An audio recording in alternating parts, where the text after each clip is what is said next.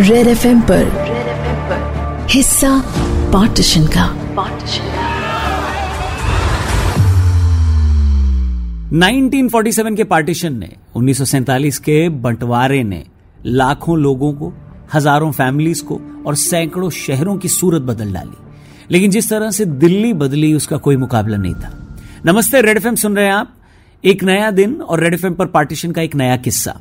1947 में पार्टीशन से पहले दिल्ली की आबादी साढ़े नौ लाख थी जिसमें साढ़े तीन लाख ने पार्टीशन के वक्त दिल्ली छोड़ी और पाँच लाख लोग पाकिस्तान की तरफ़ से दिल्ली आए। उन्नीस सौ इक्यावन तक आते आते दिल्ली की आबादी सत्रह लाख से ज़्यादा हो चुकी थी। इन्हीं में एक था तलवार परिवार जहाँ से अशोक तलवार और विनोद तलवार जी आज मेरे साथ हैं। कैसे हैं आप दोनों? गुड वेरी गुड बहुत बढ़िया शुक्र है भगवान का। Thank you very much Vinod ji Rawalpindi के गुजर खान इलाके से आप थे। और जब मैंने ये कहा तो सबसे पहले कौन सी बात आपको याद आई आपके घर की? हम छोटे थे, लेकिन हमारे फादर हमको जब बचपन की बात बताते हैं तो वो हमको ये बताते हैं कि हमारे ग्रेट ग्रैंडफादर, वो हम दोनों को बहुत प्यार करते थे। हमेशा गोदी में उठा के ना लेके चलते थे। आई डोंट रिमेम्बर ना इनको याद है वी वर टू यंग लेकिन this is what the stories are being told by our mother my father my grandfather हमारे परदादा जी हम दोनों को बहुत प्यार करते थे। पर first born in Ashok ji और विनोद जी आप दोनों की ज़िंदगी की शुरुआती कुछ साल वहाँ बीते पाकिस्तान में रावलपिंडी में। क्या कुछ यादें हैं जो आप इस वक्त लोगों से शेयर करना चाहेंगे? ऑनेस्टली मैं शरारती नहीं था। मतलब नॉर्मल चाइल्ड था। लेकिन खेले वेले ज़रूर हम actually we we were more friends and then brothers थोड़ा ही दो साल का फ़र्क है बट हम लोग दोनों जने पढ़े साथ में, एक ही स्कूल में, एक ही कॉलेज में तो इसी के साथ जो शरारतें हैं और इसी के साथ खेले हैं। तो स्कूल में कॉलेज में हमारे फ्रेंड्स भी कॉमन है और सब तो सेम टू सेम है। तो इसके साथ जितने फ्रेंड्स है, वही है। पार्टीशन के बारे में भी बताइए कि आपके लिए वो दौर कितना मुश्किलों भरा था और कब आप लोगों को लगा कि माहौल खराब होना शुरू हो गया है? और आपके पिताजी शायद ऑलरेडी इस तरफ़ थे, यानी हिंदुस्तान में थे। वो पूरा किस्सा क्या था, अगर आप बता सके तो? देखिए, मैं फादर डे से बताया ना टीचर थे तो वो समर वेकेशन में दिल्ली आए थे। ब्रदर को मिलने के लिए आए थे समर वेकेशन में। उनको मिलने के लिए आए थे। And we were there in Pakistan Bhavan Chakwal में थे हम लोग। जब वो इधर आ गए in the mean overnight partition happen and we were stranded in Pakistan Bhavan Chakwal में।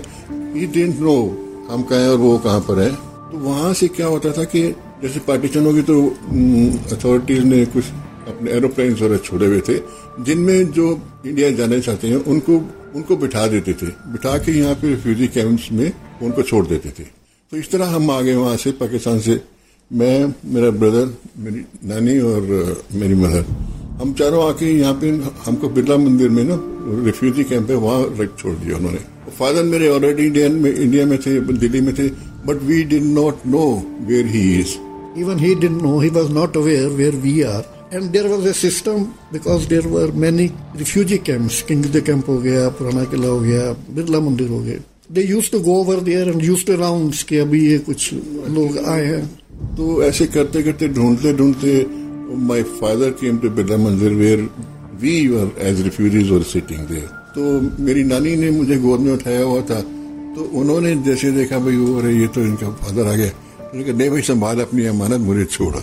वहाँ पर हम लोग आपस में मिल गए। विनोद जी अशोक जी आपसे जानना चाहूँगा रिफ्यूजी कैंप के बाद आपने अपनी ज़िंदगी दोबारा किस तरह शुरू करी दिल्ली में? क्या था कि हमारे फादर मदर जितने भी वहाँ से पंजाबी रिफ्यूजी गए थे they were hard working they start rebuilding एक मेज लिया फिर एक कुर्सी ली फिर चारपाई ली फिर बिस्तर बनाए।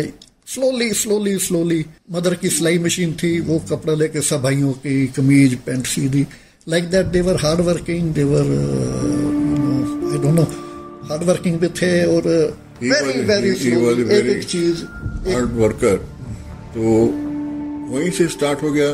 पहले हमें ये भी पता चला है कि आज जिस जगह पार्टीशन म्यूज़ियम है उस जगह पहले स्कूल था और आप वहाँ पढ़े भी हैं। फादर तो टीचर थे वहाँ उनको जॉब मिल गया टीचर का। उसी स्कूल में जहाँ पर आपकी दारा स्कूल लाइब्रेरी है ना जहाँ पे आपका म्यूज़ियम है 19 ही ज्वाइंड इन 1953 वहाँ पे स्कूल होता था। My father was a teacher there and we both were studying there as well फिर one more thing I tell you ये बड़े थे ये टिफ़िन मेरे को पकड़ा देते थे। भाई ये फ्री हो जाए ना तो दोस्त थे इसके साथ तो टिफ़िन मेरे को पकड़ाते थे तो तू टिफ़िन लेके जा। मैं क्या करूँ भैया ले जाता था मैं टिफ़िन ऐसे ग्रो करते गए आहिस्ता आहिस्ता father was taking lot of care of you know, beside education and other activities, दोनों मतलब husband and wife really made for each other. बड़ी सिंपल इनोसेंट लाइफ हुआ करती थी। मम्मी ने अपने निकर सी दी कमीज सी दी और नॉट बॉदर्ड आस्ता आस्ता बनने शुरू हुए, पंखा आया। पहला पंखा भी मेरे बाहर लगा 1955 you purchase the first ceiling fan उससे पहले घर में पंखा नहीं था। My father was a teacher and he said one thing मेरे पास जो है वो मैं आपको दे सकता हूँ, मैं पढ़ा लिखा हूँ, आप पढ़िए. I did my engineering he did is engineering he did is B com he was working in a bank उससे छोटा is in assistant commissioner he retired उससे छोटा आईआईटी दिल्ली उससे छोटी बीएड करके ये सेड मैं जो मेरे पास है वो मैं आपको दे सकता हूँ। मैं पढ़ा हूँ आपको पढ़ाऊँगा। पार्टीशन म्यूज़ियम में आप एक कटोरी देने वाले हैं। इसके पीछे की कहानी क्या है? क्या है ये कटोरी? कटोरी का ऐसे है कि आई डोंट नो इसी जैसे वहाँ से आए तो ये तो पता नहीं था कि मतलब पार्टीशन हो जानी है we won't be able to go back क्या सोच के उन्होंने कटोरी उठाई? उस, उसके साथ के तीन चार बर्तन और भी थे। वो कहाँ चले गए वो हमें नहीं मालूम है। तो वो कटोरी ठीक थी। वो जो कटोरी है ना दैट्स ए क्यूप्रोनिकल आजकल की डेट में वो मेटल ही नहीं मिलेगा। पार्टीशन के वक्त वो कटोरी जिसने रेफ्यूजी कैंप में तलवार फैमिली का साथ दिया अब वो उसे पार्टीशन म्यूज़ियम में रखने वाले हैं जो हम सबको एहसास दिलाएगी कि हमारे पूर्वजों ने एक नई ज़िंदगी के लिए कितनी कुर्बानियाँ दी। ऐसी कहानियाँ और पार्टीशन के और भी हिस्से हम आपके सामने लेकर आएँगे कल 93.5 रेड एफएम बजाते रहो।